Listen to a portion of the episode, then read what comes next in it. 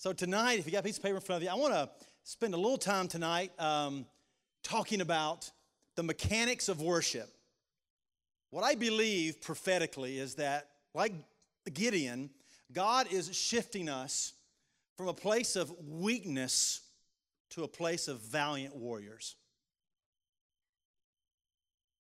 Gideon operated for much of his life as part of God's chosen people, but believing a lie and the Lord straightened him out. If you don't believe me, check out the story in Judges chapter 6 and 7 about the life of Gideon, moving us from a place of weakness to, to understanding that in him we are a valiant warrior in him.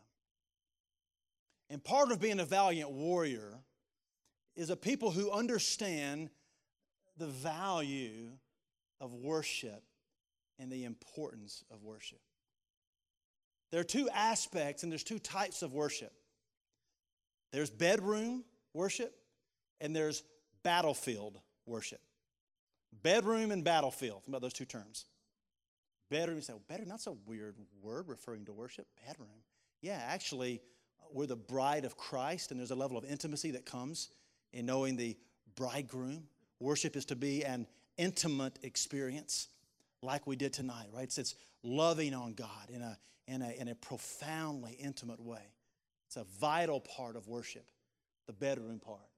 But then there's always then there's the battlefield part, right? There's an aspect of worship that's very much battle oriented, much like when they marched around Jericho and, and, and shouted and worship, and the walls came tumbling down. One of the signature guys in Scripture who understood both aspects of worship is King David. This was a man who knew all about intimacy with God, but he also knew what it meant to battle. When you read the book of Psalms, which is nothing more than a hymn book, you can see bedroom worship and you can see battlefield worship. And those are the two components of worship essential to the believer in learning how to do that.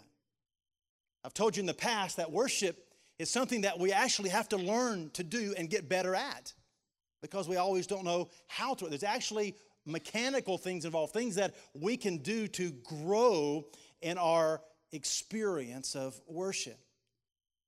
But we first got to ask ourselves a simple question that what, what is worship?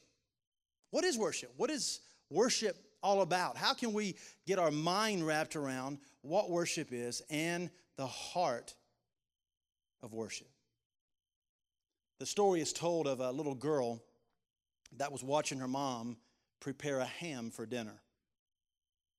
And she noticed that her mom was getting the ham ready, and, and the mom cut off the, the end portion of the ham and then put the ham in the, in the pot to cook it. And the little girl asked the mom, said, Mom, why did you cut off the end of the ham? She thought just for a second, so yeah, I don't really know. I'm, I'm kind of curious myself. I'm going to call your grandmother, my mom, and find out. So she called her mom, the little girl's grandmother, and asked her, say, Hey, mom, why did why do we cut the ham, the end of the ham off before we cook the ham? She said, Well, yeah, that's a good question. I don't really know. I, I, I need to call my mom, your grandmother, the, the little girl's great grandmother that was still alive.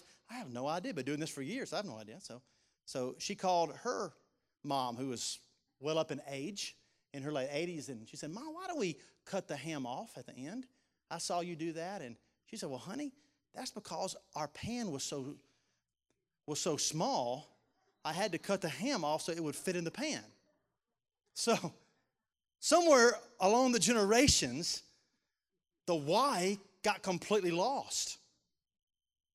It's important to re ask questions like that to bring us back to truth sometimes so we're not carrying on just tr- traditions that are not grounded in reality.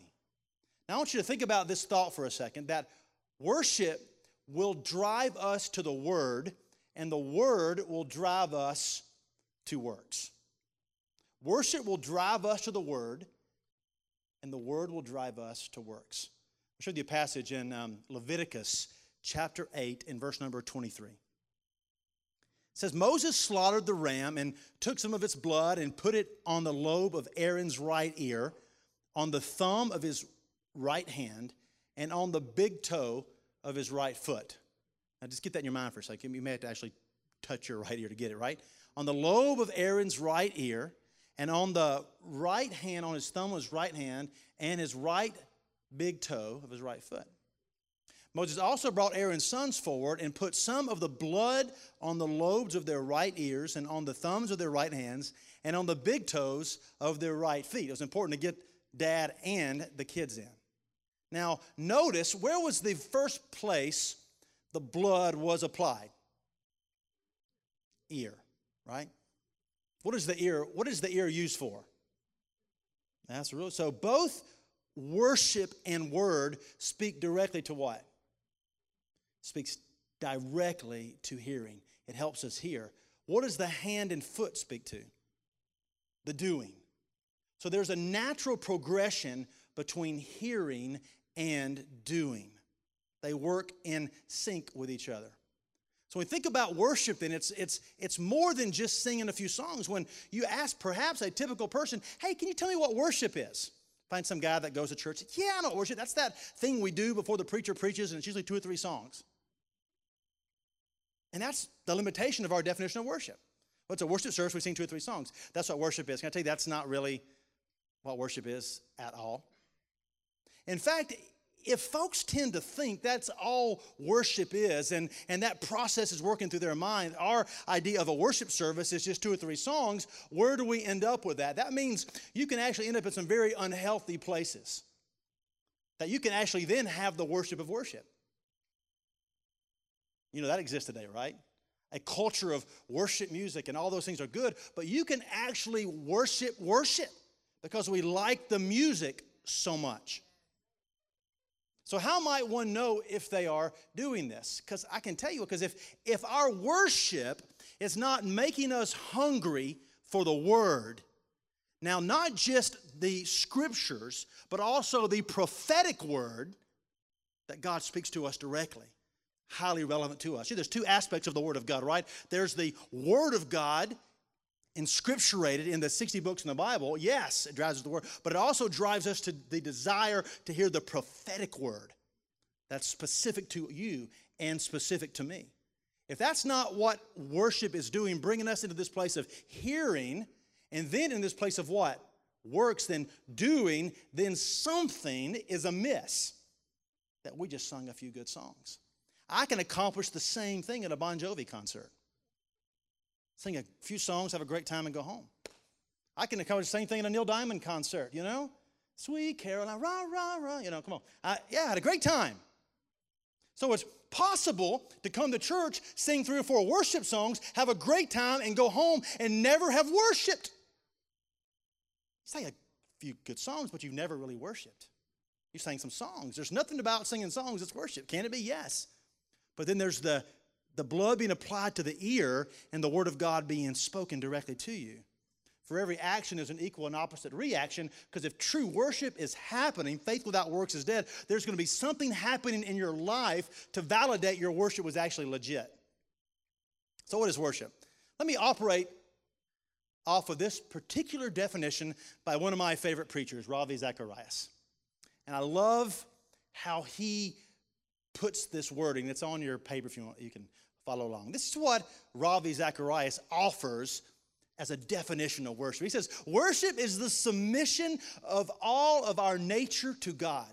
It is a quickening of conscience by His holiness, nourishment of mind by His truth, purifying of imagination by His beauty, opening of the heart to His love, and the submission of will to His purpose. All this gathered up in adoration, which is the greatest of human expressions. I could say amen. We can just go home right now and just meditate on that for the rest of the evening. It's a beautiful definition of what worship is. And so when you hear this, then you begin to see layer upon layer upon layer of man, this thing that we are called to is worship. And it's a beautiful thing, but it, it engages every aspect of us. So let's kind of work through just a, just a couple things tonight as we, as we talk about worship. As we take, you know, it's, it's really okay to look in the mirror every now and then, isn't it? To really kind of look at our own heart. Lord, am I, am I really worshiping or I'm just kind of going through the motions? I think it was Matthew West that wrote a song a number of years back, talking just going through the motions. Because it's so easy for us just to go through the motions, to cut off the piece of the hand without really saying, all right, is this, is this really real in my life? Is this, is this what's happening? So the first aspect of this is the worship injunction. We are called, first and foremost, to be a people of worship. Matthew 4 and verse 8, you remember the account of Jesus going off into the desert to be tempted by the enemy. And the word says, And again the devil took him to a very high mountain and showed him all the kingdoms of this world and their splendor. All this I will give you, he said, if you will bow down and worship me. It's an interesting passage. We can't unpack all that tonight, but, but did he really have it to give? Sadly, he did, right? We know from Ephesians 1 that the devil is the kingdom and power of the air ruling this realm, albeit temporarily, but he very much had it to give. Now, all this I will give you if you will bow down and worship me. Jesus said to him, Away from me, Satan, for it is written, Worship the Lord your God and serve him only. This is the injunction of Scripture, both Old Testament and New Testament. Our call is to worship the Lord. And that's way more than just singing three songs on a Sunday morning or a Wednesday night. Now we go to the very familiar passage in John chapter 4. Jesus speaking to the woman at the well. It's worthy to note here that Jesus did more for women's suffrage than perhaps anybody else. Jesus elevated the role of women tremendously. Study it through Scripture. It's fascinating that, that he is having this amazing conversation with this Samaritan woman. He says, She says, Sir, the woman said, I can see all that you are you're a prophet. Our ancestors worshiped on this mountain, but you Jews claim that the place where we must worship is in Jerusalem.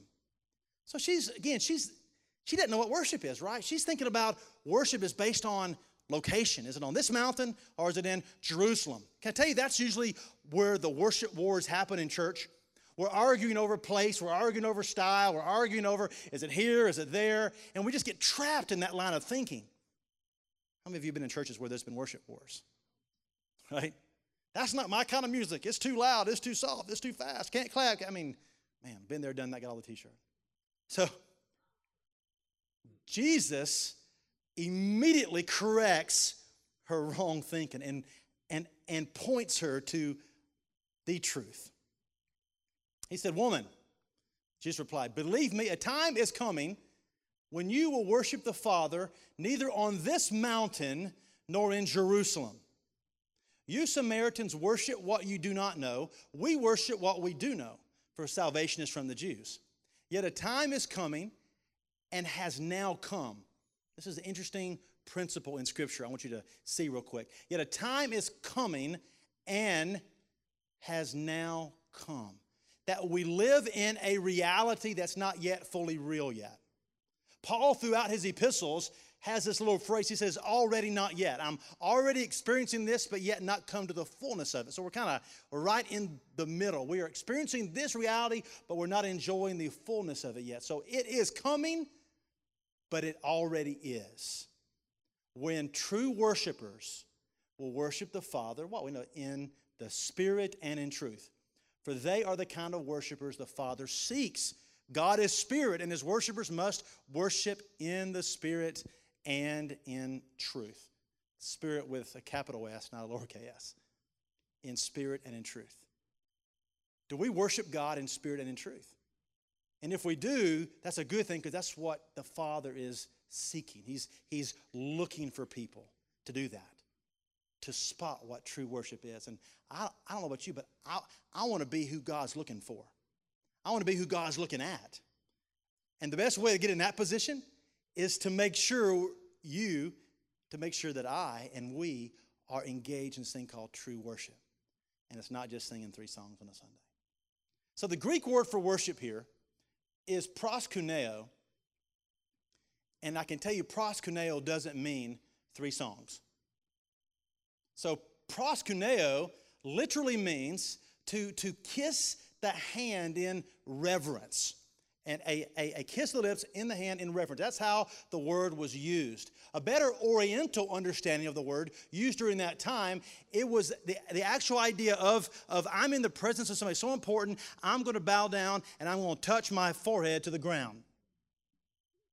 That's how the word was used. So it's, I mean, it's, it's, a, it's, a, it's a powerful expression of, of profound reverence. So when the translators came across this Greek word called proskuneo, we didn't really have a, a, a word in the English language that conveyed that so well. So we came up with the word worship, which comes from an old Anglo Saxon word, which literally means the condition of being worthy, dignity, glory, distinction, honor, renown. So the word itself, worship, means I am going to ascribe worth to something. I'm going to ascribe value to something, dignity to something, honor to something, renown to something. So if I worship something, that's exactly what I'm doing. So do we worship God in spirit and in truth?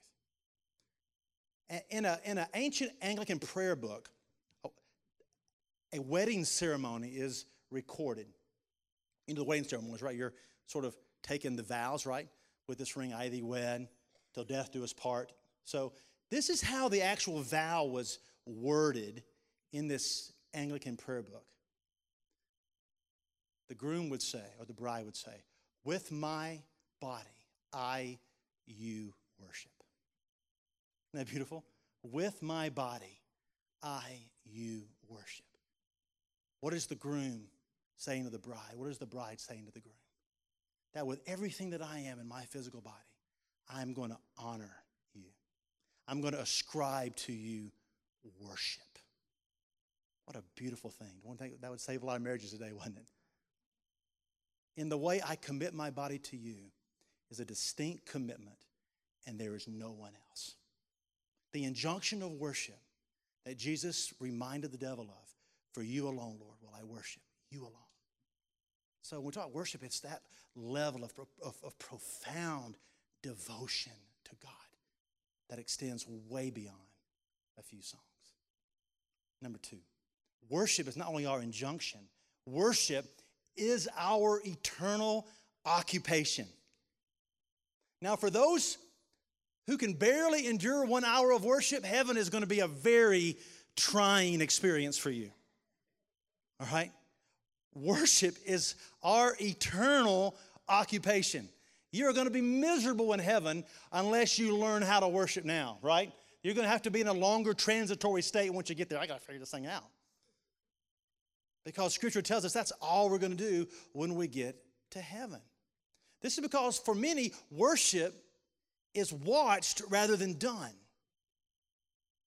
I mean, worship is more watch. So, you know, and, and sometimes the way we even structure our church buildings doesn't really help solve this issue. We got worship up here, and we're down here, and we're enjoying watching them worship. Now, granted, that's a problem of logistics, but it doesn't excuse us from not doing what we're supposed to do. It's not a performance, it's something we, we, we enter into. And once you go from a spectator to a participant, you will long for the worship in heaven one day. It's that idea of taste and see that the Lord is good. Perhaps the reason you don't like worship is because you've never worshiped. You just sang some songs that you maybe didn't like or did like.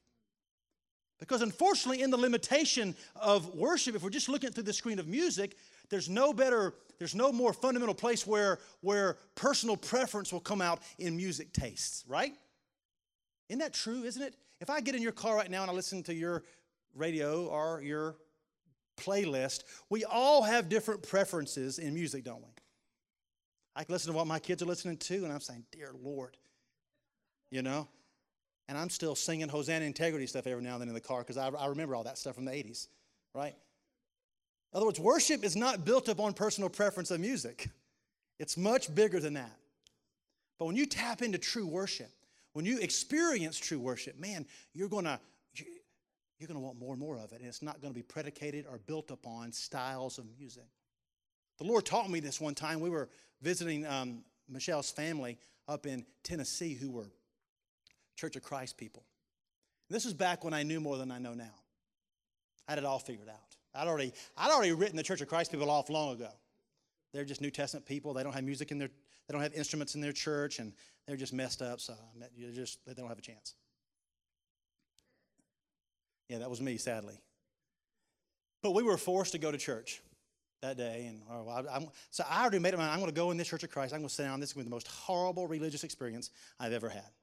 But I'm going to endure it for the glory of God. And I'll be, I'll walk in there with my flowing train of self righteousness and pompous attitude. Come in, sit down. So we, that was just who I was. So I went there. I was sitting down, not expecting anything.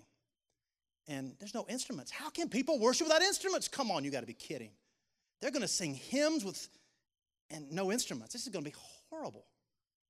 But guess what? Everybody stood up and they started singing hymns. You know what happened? People were worshiping. And the presence of God filled the room, and I felt that tall. And I held my head down and said, God, I am so sorry because you're here. you're here, right? It had nothing to do with the lack of instruments. It had nothing to do with the song that was being sung, but it had everything to do with the majority of the hearts in that room loved Jesus and they were really worshiping him, and God was looking for them and he was with them. And the atmosphere in the room changed. And it was nothing that I liked. I didn't particularly like the song, I didn't like not having instruments, but Jesus was there and he gave me a nice spanking as I left the door. As I walked out the door, it was bam, bam, bam. Taught me something.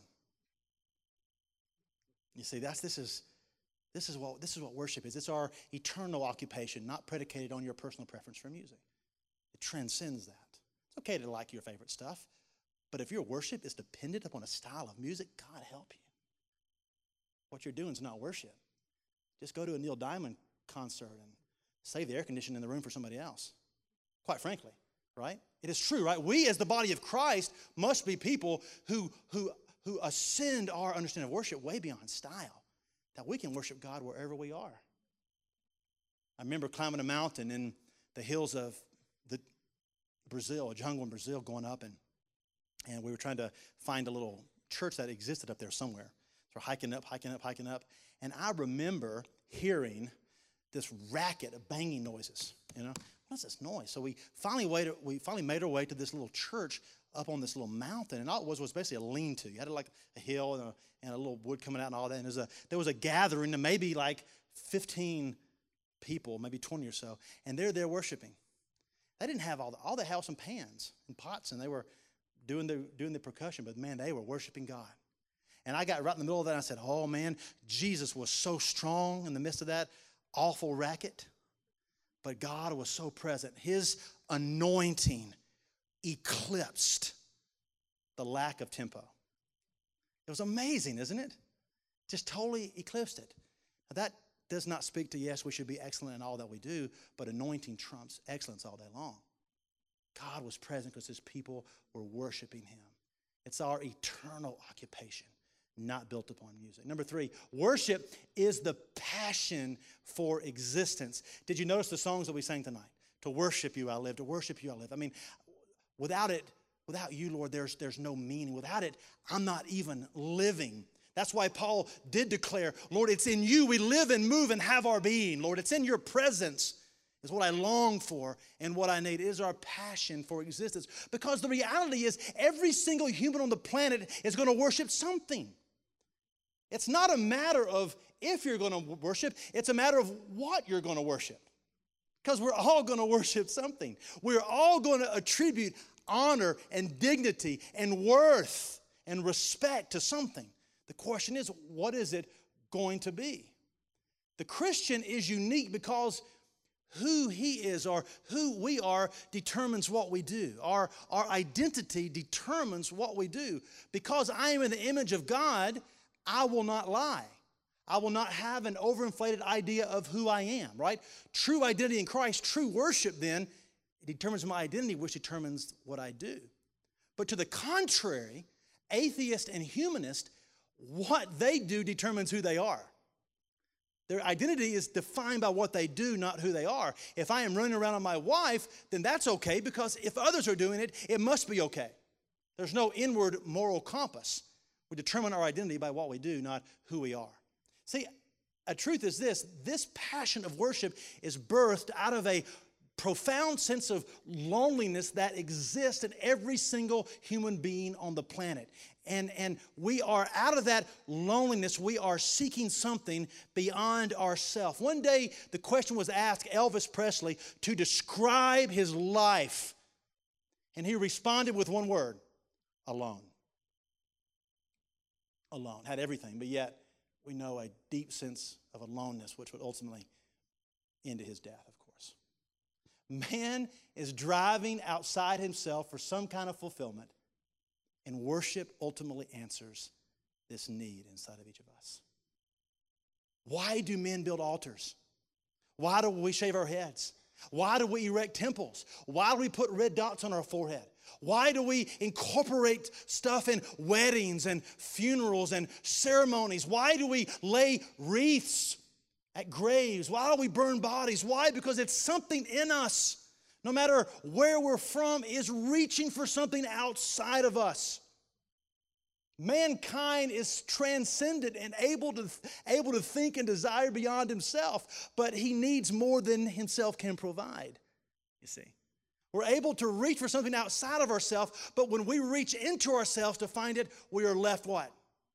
Hollow and empty and never satisfied. Ecclesiastes 3:1. I love the book of Ecclesiastes. It's one of my favorite books in the Bible because it's written by one of the most, one of perhaps the most wealthy man that had, had, had, had ever lived, who had everything that money could buy, plus, plus, plus, plus, plus. And he indulged himself on all of it. And he, and he comes down to the, to, the, to the end of his life, and you can read about this all the book of Ecclesiastes. Solomon says, Vanity of everything under the sun is vanity. What's vanity mean? Meaningless. Everything under the sun is meaningless because unless you're looking for something above the sun, that's where you're going to find meaning. See, that's the allegory he's given there. Everything under the sun, everything temporal is meaningless, but you got to look above the sun to find true meaning. David would say it like this I look under the hill. Where does my help come from? It doesn't come from here, it comes from something up there, beyond my own ability to do it. Solomon says in Ecclesiastes 3:11, he has made everything beautiful in its time. He has also set eternity in the human heart. I just love this verse. He set eternity in the human heart. Yet no one can fathom what God has done from beginning to end. He's put the capacity in us. Now, I love science. I love physics. I love quantum physics. Right? I love the subject because physicists, astrophysicists, those that are in that realm of science are, are have this have this desire to look out beyond and what's making up everything. And there's a famous astrophysicist by the name of Neil deGrasse Tyson, which is a he's a he's a really interesting fellow, atheist, but interesting. And one of the things he points out, and they're going to get into all the science and bore you, but it's a it's something funny because when you watch these guys talk and teach, they do more to build my faith than perhaps any preacher I've ever heard. Yet they're atheists, but yet they're just building my faith. The more they talk, the more they, he's an atheist. I said, Can't you hear what you're saying, dude? So this is what right, this is what they know now, right? We we understand, I won't bore you with the details, but the known universe, that the, the, the things that we can see is not what the universe is primarily made of. In fact, they know now, they don't even know what to call it, but we understand now approximately 80% of the known universe that we can look at and see is made up of something called dark matter. Don't even know what to call it, but we know it exists by the effects that it's having on space time. We know that, 8%. And there's something else called dark energy. They don't know what it is, but we know it's there because we can see the results of it. And that comprises, they say, approximately 16% of the known universe. Now that tells us that 96% of the universe is stuff that we know absolutely nothing about. We don't even know what to call it. We know it exists. Don't call it. So everything that we know only speaks to 4% of what we can see. Right? Only 4%. I mean, everything, everything the Hubble space, everything we see, everything science, everything Einstein has delivered, everything Newtonian physics has brought, everything that we know only accounts for 4% of the known universe and our, our understanding of it. As we look out and we look in to the quantum itself, what atoms are made of, and protons and neutrons. And Tyson tells us, he said, he said, now that which we know about, the 4% that which we know about produces so many unanswered questions, it can be attributed to 10 to the 120th power of unanswered questions that we can't figure out what's going on. So think about a second.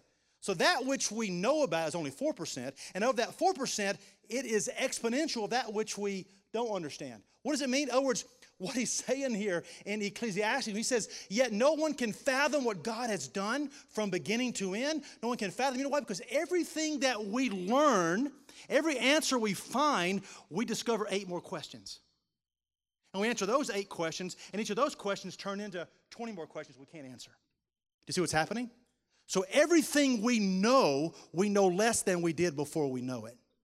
You get it? Think about it for a second. As far as we've come, everything that we know, now we know less than we knew before we knew it. Holy cow. The heavens declare the glory of God, and the earth, his handiwork. And the most die hard atheist, and Tyson's teaching this stuff, and I'm saying, Hallelujah, don't you see it? It's, it's, it's a passion to reach beyond what we are to drive for this. It's not just in the stars, this passion, make it more relevant. Some of you aren't into science stuff. I just love it. I eat it all the time. I love it. What's more relevant for all of us, though, is this passion is seen mostly in our drive for meaningful relationships. That's where you really see the passion. When given the choice between hugging your car or child, which one would you pick? Now, some of you may have to think twice about that. But would you go out and hug your child or hug your car? You'd hug your child. If your house is burning, your concern is what? Not, not going to grab the Havertys recliner. It's going to make sure it's not the stuff that's in the house, but who's still in the house, right? We're more concerned not with the stuff, but the who. It's a passion for relationship and love. The most tragic moments of life are not when we lose stuff, but when relationships are severed either by sin or, or, or by death. Those things introduce the greatest tragedies into us. We are desiring this relationship. This is what separates Christian worship. No other form of worship speaks to personal relationships. It's not found with Islam, it's not found with Allah, and it's not found with Buddha. There's no loving God in Hinduism. Take Muslims, for example, comprise so much of the world today and so much in the news. Who knows what the Arabic word for God is? The, the Muslim God, what do you call him? Allah. If you're a Christian and you live in Iran, what are you going to call God? Allah. It's the same Arabic word, right? It's both speaking of God. Is it the same God? No, it's how God reveals himself. See, the, the, the, the, the Allah of Islam is a, is a detached, omnipotent deity, monotheistic, but detached, supremely sovereign, completely in control, not highly relational. Here's my law, do it.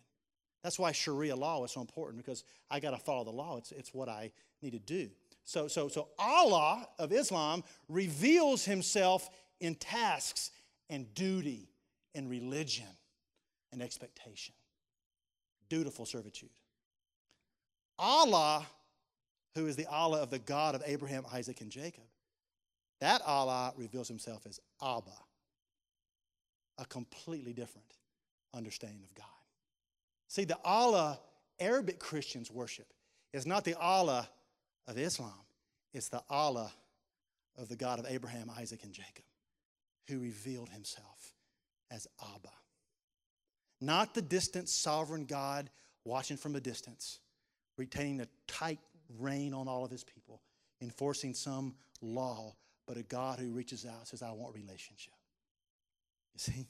In the very nature of the revealed God himself is Abba. It transcends Father, it's daddy, it's, it's intimacy. See, part of moving to the right understanding of worship is we're not worshiping Allah, we're worshiping Abba. You see? And when you begin worshiping Abba and have that revelation of who we're worshiping, and then all of a sudden it, it, it does become this intimate experience where there's a bedroom element to worship, and then, of course, there's a battlefield, because this, this Allah is the lion of the tribe of Judah as well. Are you tracking with me? This is the revealed God who we're talking about. Aren't you glad we don't worship Allah? We worship Abba, who has come and adopted us and shed the love of God abroad in our heart by the Holy Spirit. Real quick in these last few minutes.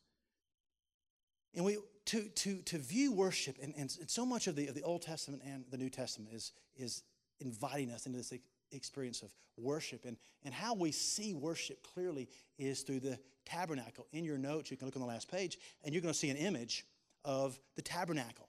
God gave the vision of the tabernacle to Moses to build as a reflection of what worship looks like.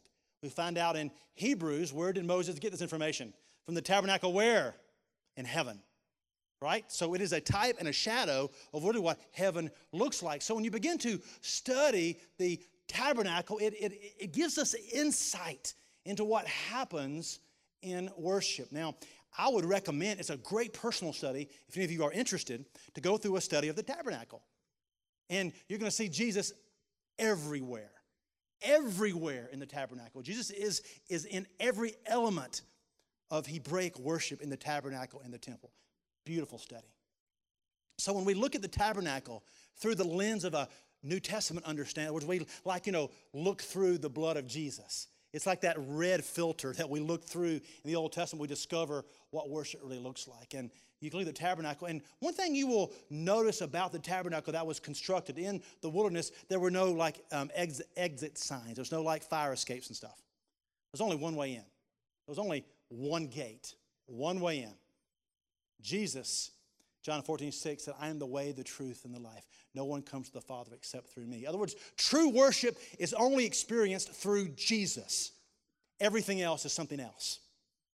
Worship's going on, but it's not the kind of worship we're talking about. It comes through a relationship with Jesus. People are worshiping stuff, but it's not authentic worship in the sense of this is it's not Christian worship. It comes through Jesus. And at the, at the cross, at this, at this one gate, we, we, we all enter it together men, women, children, red and yellow and black and white, socioeconomic, rich and poor. We all come through the exact same gate. There's no back entrance for African Americans, there's no front entrance for white Caucasians, right? There's no preferential treatment for anybody. What we're finding is, and I'll just say this real quick, is that we're, we're finding that that one of the keys to revival is to, is to, is to see racial reconciliation happen. Because true, the true obstacles in church today are two things it is racism and it is religion. And the remedy for racism and religion is reconciliation and revival. Those are the remedies. Reconciliation brings revival. We are first reconciled to God, and then we are able to reconcile with each other.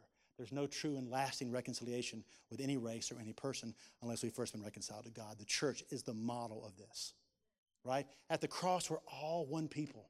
Galatians 3:28, there is neither Jew nor Greek, slave nor free, male nor female, for you are all one in Christ Jesus. The church is a place for this. In the place of worship, we are all one. There's no hierarchy. Number two, the next thing you come to is this thing called the brazen altar. Worship is sacrifice. This was the largest item in the tabernacle. This was the place where all the, all the sacrifices that you read about in Leviticus and Numbers that's being built and the, all the, I mean, the, the blood that was shed there was, was incredible. A lot of sacrifices going on there. Psalm 27, 6, then my head will be exalted above the enemies who surround me at his tabernacle. Will I sacrifice with shouts of joy? I will sing and make music to the Lord. I love this because it contains both sacrifice and joy in the same sentence. Sacrifice may not make you feel good, but it can bring a lot of joy. True and lasting joy. True, authentic worship will always be accompanied by sacrifice. David said like this We bring the sacrifice of praise into the house. Anybody old enough remember that song? Right? Right? Oh, Lord, we bring this. Sometimes praise and worship is incredibly sacrificial because you're having to thank God in every circumstance, and every situation. But I will praise you. The most beautiful worship is that which is offered in the midst of sacrifice and trial. as God is capturing the tears and storing them up that you cry. Hebrews 13, 15. Through Jesus, therefore, let us continually offer to God a sacrifice of praise, the fruit of our lips that confess his name. Worship and sacrifice is okay, it's appropriate, right? When you're having a difficult time, yes, that's when we need to worship the most. We don't pull away, we actually draw close. Moving quick. Worship is sacrifice. Number three, the brazen laver. Worship is cleansing. So you can imagine when you've dealt with a sacrifice, you're kind of bloody and messed up, right? You're, you gotta, you gotta take a shower. So the next thing you would come to is the brazen laver. Exodus 30, 20. Whenever they enter the tent of meeting, they shall wash with the water so they will not die. the laver was made with beaten bronze. So when they looked over and they began to wash themselves, they began to view themselves. It, it exposed the mess, it, it exposed the sin. That was what happened in that moment. It, it created a sense of need for God, it created humility. A critical element in our position of worship produces humility. That's why proskuneo actually means to bow down. It's not to be beaten down, it's to bow down. See, Sharia law under Allah is to beat down. Under Abba, right? It's for us voluntarily to kneel down. See a difference, right? Two completely different. One is an Abba father, another is a tyrannical God. And that's not who we worship. Entering, then we now we enter into the holy place, another structure that existed within the tabernacle. Again, I'm just glancing over this really fast. In this place, the metal goes from being bronze to being pure gold. You get into this place. This place was constructed, there was the absence of the sun in this area. The only light that was provided was the candlestick. And here we see worship is sacrifice, it is cleaning, but worship is revelation. Because where there is light, there is sight. Where there is sight, there is revelation. John 1 4 through 5. In him was life, describing Jesus, and that life was the light of men. The light shines in the darkness, but the darkness has not understood it. What does light do for you? It helps you see better. Ever got up in the middle of the night, dark, try not to wake up everybody? You try to get to the bathroom? You're trying to remember the geography of your furniture? Make some mistakes, Ran into a wall. I've run into walls before. Ran slap dab into the wall. Oh no, I'm like two feet from the. What does light do? Light brings sight. You see, the revelation that comes in worship is essential for us to navigate this. Remember what I said? Worship brings word. That word is not exclusively scripture, but it's also prophetic. When Jesus breathes on us, he gives us revelation word, he gives us navigation. You see, he is the light. True worship will always involve the light of Jesus in your situation. Just like we need light to navigate in our physical eyes, we need light to navigate with our spiritual eyes. And the only place that light comes from is from who is light. In fact, it is said of Jesus and God that in the day when it all closes, in Revelation 22, it says, Heaven and earth will pass away, the sun itself will end. There will be no more need for natural light because God Himself will be the light of that city. Isn't that awesome? The light of revelation. This is what we get. This is what we get when we're worshiping. You're actually getting some stuff that you really need to navigate. I get excited. Number five, the table of showbread. Here we see that worship is food. So just across from the candlestick, there were, there were 12 loaves of bread that existed and represented the 12 tribes of Israel. We look back and then we see Jesus once again inextricably tying himself to Old Testament reality because he's communicating to the Jewish people. And he's saying, when you think about the tabernacle, that which you know so well, you're actually seeing me in every element. Jesus in John 6 48 says, I am the bread of life. I am the living bread that came down from heaven. You see, when he said that to those Jewish people, they immediately understood the imagery. We don't get it because we don't understand the tabernacle. But he's going all the way back. He's tying himself to that. Said, You don't need that natural bread anymore. I am the bread of life. If anyone eats of this bread, he will live forever. This bread is my flesh, which I will give for the life of the world. So, worship then, true worship, is, is food. That's why we talk about the song. Without it, we're nothing. Without it, we're not even living. Without it, we're walking around with a form of life, but we're actually dead men walking. Like the Pharisees who walked around with white-washed tombs full of dead men's bones, having the appearance of life, but there's no life there. Matthew 4 4, Jesus answered again to the enemy, It is written, Man does not live by bread alone, but by every word that comes from the mouth of God. Can I tell you, when God starts speaking to you, words of revelation in your ear, it will be more valuable to you than anything you can possibly imagine. It will mean more to you than anything this world will ever give you when God starts speaking revelation to you and showing you things in worship. It really is, man. It's the most beautiful thing in the world, and it will drive you for more and more and more. Show us your glory, Lord. And the more we see God, just like the unfathomable universe, we find out it gets bigger and bigger, and God gets deeper and deeper and deeper. Just when we think we've touched the bottom of the pool, we find out, oh, it goes deeper because there's more of God. He is infinitely large and infinitely deep. That's why we'll never get bored in heaven because we'll never run out of God. Right? At his right hand, there are pleasures forevermore, and his right hand never ends. It's infinitely long. You're not going to get bored in heaven. We're going to exist in an eternal now with eternal pleasures that never run out. Can you imagine? It's never going to get boring. Your emotional center, your intellectual center, your academic center, your central center, everything that God wired you to be will be at peak performance in heaven, and it'll never run out. It is the glory of God to conceal a matter, but the heart of the king to search it out. So God has concealed all this stuff, but those who search will find. And Revelation even speaks of a hidden manna for those that go after. He's a rewarder to them that diligently seek him. Man, doesn't that make you just want to shout? Good gracious, hallelujah. If we do not actively worship, we are not being spiritually fed. That's why, you know, when we come to church, I promise you, brothers and sisters, those four songs are not like some intermission to, so you get in church on time. We don't devote time to worship just as kind of a filler so we can get everybody here for the offering and sermon. It's actually kind of important what happens in worship. It's actually vital that you get here. And so often, what happens in worship, I dare say, is, is, is, way more important than the sermon you're getting ready to hear. Because, man, it's just vital that you get here. So if you're one of those, and I'm not having anybody in my mind because I sit in the front row, so I don't have to look behind me. But if you're one of those people that say, well, church starts at 10.30, well, they're just going to sing for the first 45 minutes. I'm just going to show up at 11. I know I'm talking to some of you. Maybe you haven't experienced this thing called worship I've talked about. Give it a try. You'll be here 10 minutes early. Number six, I'm going to land the plane here. You see the, the altar of incense.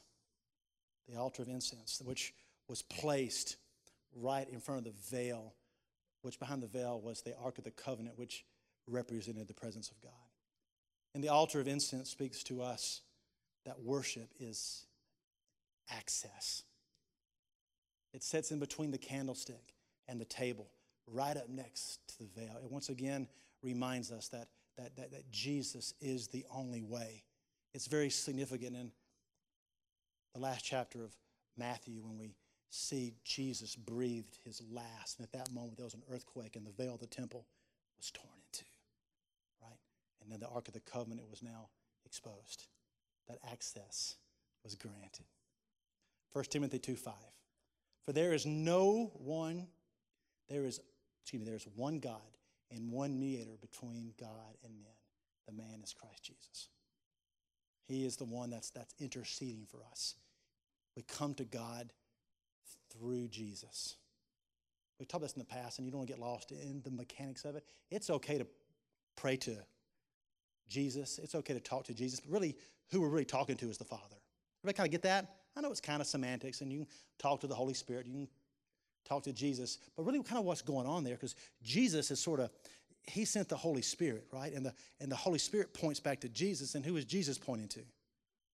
God the Father, right? So we're coming to the Father. Now, don't walk out here saying, well, I can't talk to Jesus anymore. I never said that. They're actually a Trinity. So if you talk to one, you're talking to all of them. But there's a spiritual reality of what's happening that you get in these kind of passages. We actually have access to God as who we're going to. Not Allah, but Abba. We're going to Daddy.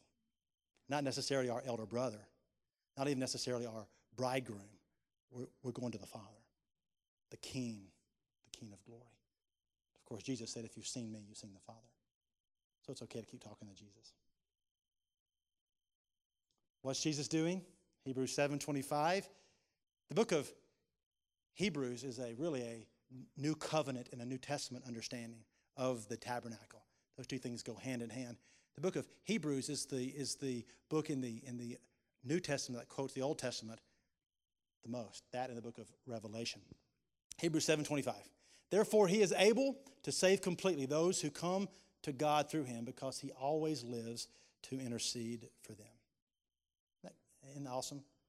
Jesus died for every, every sin, past, present, future. God is so good, isn't he? God is so good. Let's stand together. Now, I want, to, I want you to close your eyes as I just read this, this psalm of worship. You know, we lose a lot in the book of Psalms because in the original language of Hebrew, it's very poetic, musical.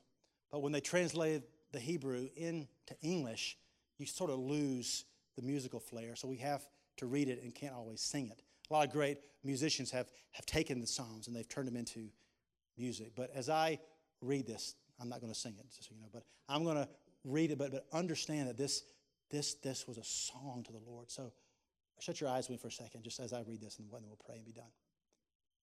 Ascribe to the Lord, you heavenly beings. Ascribe to the Lord glory and strength. Ascribe to the Lord the glory due his name. Worship the Lord in the splendor of his holiness. The voice of the Lord is over the waters. The God of glory thunders. The Lord thunders over the mighty. The voice of the Lord is powerful. The voice of the Lord is majestic. The voice of the Lord breaks the cedars. The Lord breaks in pieces the cedars of Lebanon. He makes Lebanon leap like a calf, Sirion like a young wild ox. The voice of the Lord strikes with flashes of lightning. The voice of the Lord shakes the desert. The Lord shakes the desert of Kadesh. The voice of the Lord twists the oaks and strips the forest bare. And in his temple all cry glory. The Lord sits enthroned over the flood. The Lord is enthroned as king forever. The Lord gives strength to his people. The Lord blesses his people with peace.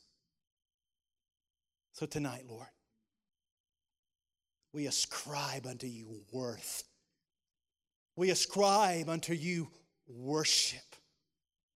We ascribe unto you proskuneo. We, we ascribe unto you the highest form of renown and dignity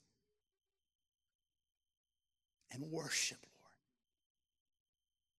and Lord, as we do that, we are promised then to experience your word, Lord.